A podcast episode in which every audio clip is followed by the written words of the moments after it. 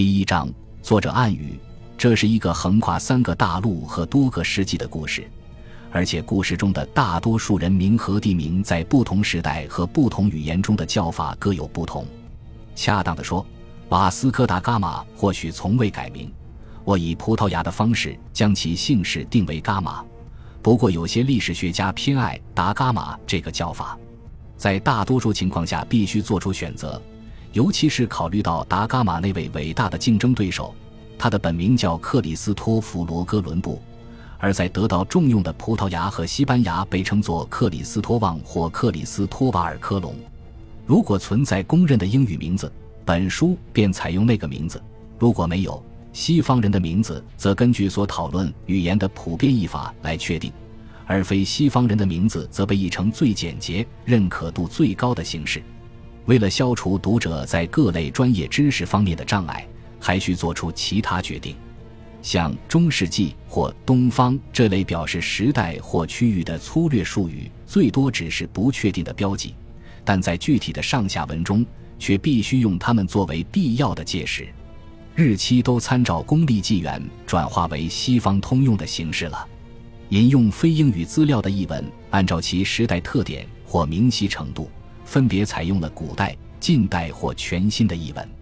海上的距离以探险家所用的里格来表示，一葡萄牙里格大致相当于现代的三英里。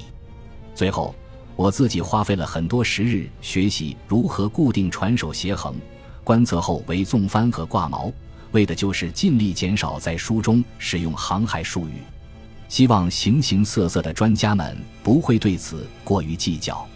序幕：那三艘怪船出现在印度海岸附近时，天色已晦，但岸上的渔夫们还是能看清它们的形状。两艘大船像鲸鱼一样大腹便便，其两侧突出向上收起，支撑着船头和船尾坚固的木塔。木质的船体经风吹雨打变成斑驳的灰色，船体两侧都伸出很多长长的铁炮，像巨型鲶鱼的触须。庞大的横帆在浓重的暮色中翻滚，一块比一块壮阔。每一块横帆上都有一面帽状的上桅帆，使得整套帆具像一群幽灵巨人。这些异域来客既有惊心动魄的现代感，又带着一股粗俗鄙陋的原始气息，但显然是当地人前所未见的。海滩上一片惊慌，男人们成群结队，把四条又长又窄的小船拖进水里。他们划着桨驶进大船，看到每块绷紧的帆布上都装饰着巨大的绯红色十字架。你们是从哪个国家来的？小船到达离岸最近的那艘轮船下方时，印度人的首领喊道：“我们来自葡萄牙。”一个水手答道：“两人说的是阿拉伯语。”这是国际贸易的通用语言，不过比起东道主，访客们略占优势。印度人从来没听说过葡萄牙这个欧洲西部边缘的小国，而葡萄牙人当然知道印度。为了来到这个国度，他们经历了史上最漫长、最危险的航程，时间是一千四百九十八年。十个月前，这支小小的舰队从葡萄牙首都里斯本出发。开始了它改变世界的征程。船上的一百七十个人受命开启一条从欧洲到亚洲的航线，解开香料贸易的古老谜团，以及寻找一位杳无音信的基督徒国王。据说他统治着神奇的东方王国。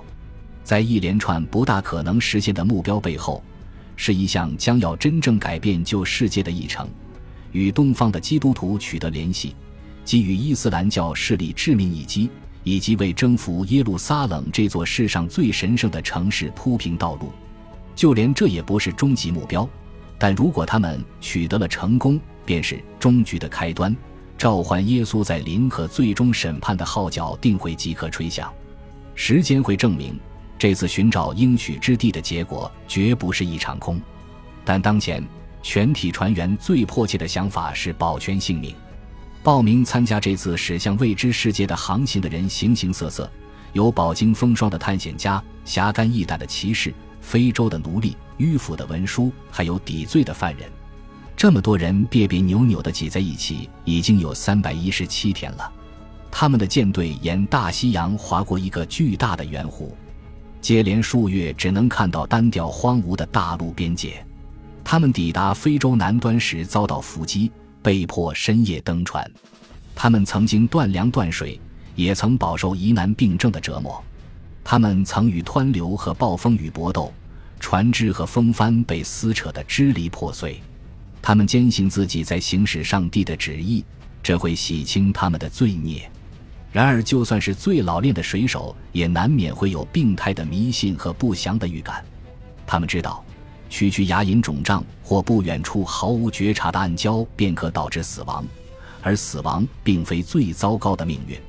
当他们在陌生的星辰下入睡，使禁止图人为使地图生动而用青面獠牙的海兽标注的未知海域时，他们害怕失去的不是生命，而是灵魂。在观望着他们的印度人眼里，这些天外来客，头发又长又脏，古铜色的脸也脏兮兮的，更像是某个原始品种的海豹。很快，当印度人发现可以把黄瓜和椰子以优厚的价格卖给这些外乡人时，他们的顾虑就消失了。第二天，四条小船又回来引导舰队入港。那一刻，就连最坚韧的水手也不禁目瞪口呆。对基督徒来说，东方是世界的发源地，圣经是他的史书，他的信仰之都耶路撒冷悬于天地之间，而伊甸园，人们坚信它在亚洲某处散发着芬芳，则是他的奇迹之源。有人说那里的宫殿覆盖着金瓦。不畏烈火的沙罗曼达，涅槃重生的凤凰及离群所居的独角兽，在那里的森林中悠闲漫游。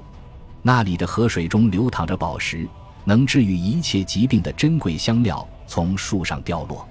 长着狗头的人从身边缓步走过，其他人或凭独腿跳跃而过，或是坐下来用巨大的单脚遮阳。钻石在峡谷中随处可见，游蛇守护着。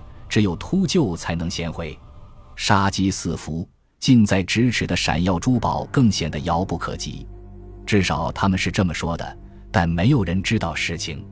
数世纪来，伊斯兰教徒几乎阻隔了欧洲通向东方的道路。数世纪来，令人神魂颠倒的谣言与传说融为一体，取代了客观严肃的事实。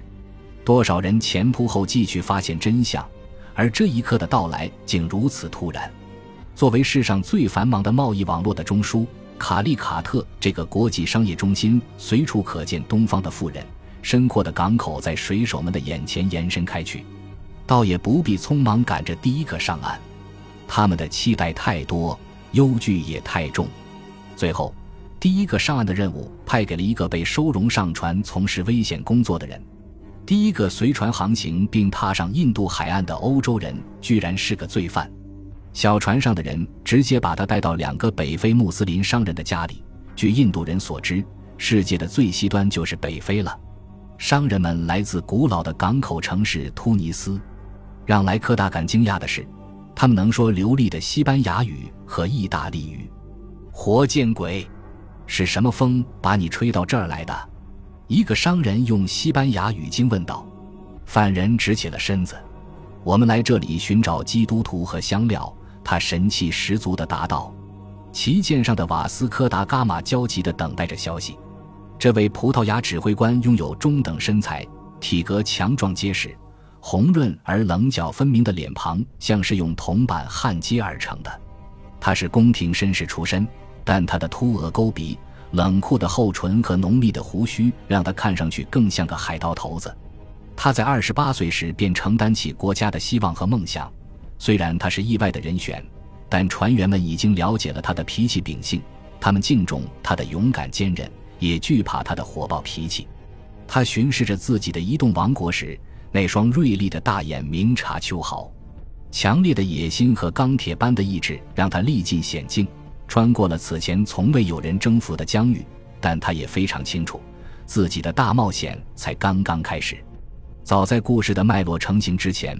促成我写作本书的那个问题已经困扰我好几年了。和大多数人一样，我也曾不解为什么宗教战争的爆发会渗透到我们的日常生活中。随着了解日益加深，我意识到我们是被拉回到了一场古代冲突中，而关于那场冲突，我们集体丧失了记忆。我们以为理性早已取代了宗教，支配着我们生活的世界。战争关乎意识形态、经济和自负，而无关信仰。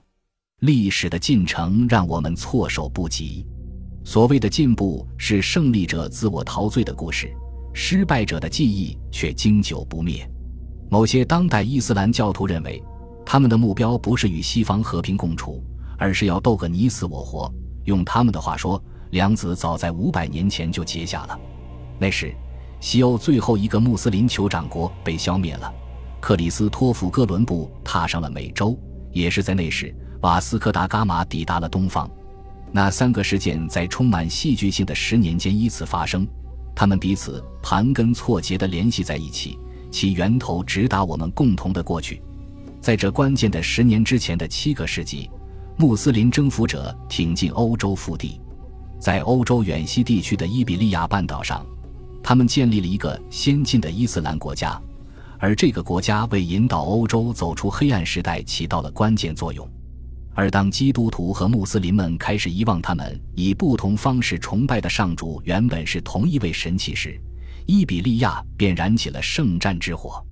圣战极其残酷，葡萄牙人和西班牙人在伊斯兰教的地盘上开疆辟土，而当葡萄牙人开始其长达一个世纪的远大征程，从而开启了欧洲的探索时代，环绕半个地球去找寻救主之时，战火仍在炽烈的燃烧着。时机绝非巧合，数百年来，历史一直是从东方挺进西方的。在探索时代的前夜，行军的战鼓敲得更急了。十五世纪中期，欧洲最雄伟的城市落入穆斯林之手，穆斯林士兵再一次准备进军大陆的心脏地带。彼时，无人能想到还有新的大陆亟待发现。基督徒的救世之愿只能寄望于抵达东方。在欧洲人充满沮丧的想象中，亚洲早已成了一片神奇的疆土，他们可以和东方人同仇敌忾，令普世教会的梦想终得实现。小小的葡萄牙自行承担起一个真正胆大无畏的使命，成为海上霸主，挫败伊斯兰教。数代人的共同努力使瓦斯科·达伽马的首次航海得以成型，西班牙人也加入了这场竞赛，因为大大落后了。西班牙人决定冒险压注在一个名叫克里斯托弗·哥伦布的意大利怪人身上。因四百九十八年，瓦斯科·达伽马向东驶入印度洋时，哥伦布却第三次西航，最终抵达了美洲大陆。两位探险家的目标一致，都是寻找通往亚洲的航线。但长期以来，哥伦布那个伟大的错误却一直令瓦斯科·达伽马的成就黯然失色。既然我们要回到他们那个时代，回到那个所有的道路都通向东方的世界，现在应当总算可以恢复对二人地位的公正评价。为颠覆伊斯兰教对世界的统治，基督徒发起了长达数世纪的反击。瓦斯科·达伽马的三次航海是一个重大突破，他们彻底改变了东西方之间的关系，并在穆斯林和基督徒的统治时期，西方人称之为中世纪和近代。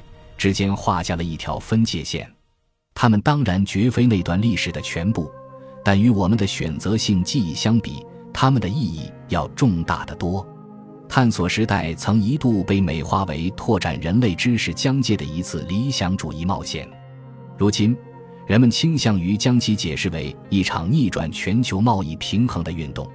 它两者皆是，它改变了欧洲对自身在世界上所处地位的认知。同时，它所启动的全球势力均衡的转向至今方兴未艾。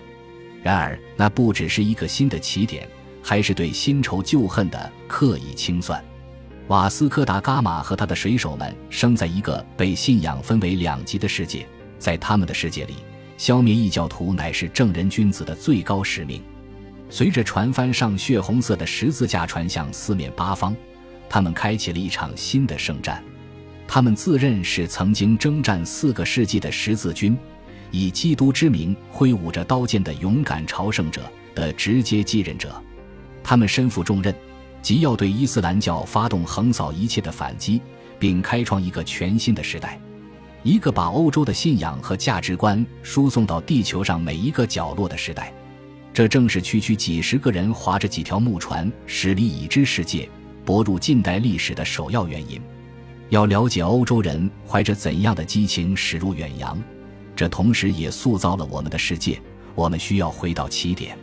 故事始于阿拉伯的风蚀沙丘和炎热的山脉之间，在那里，一个新宗教诞生了，并以令人窒息的速度掠进欧洲的心脏地带。感谢您的收听，喜欢别忘了订阅加关注，主页有更多精彩内容。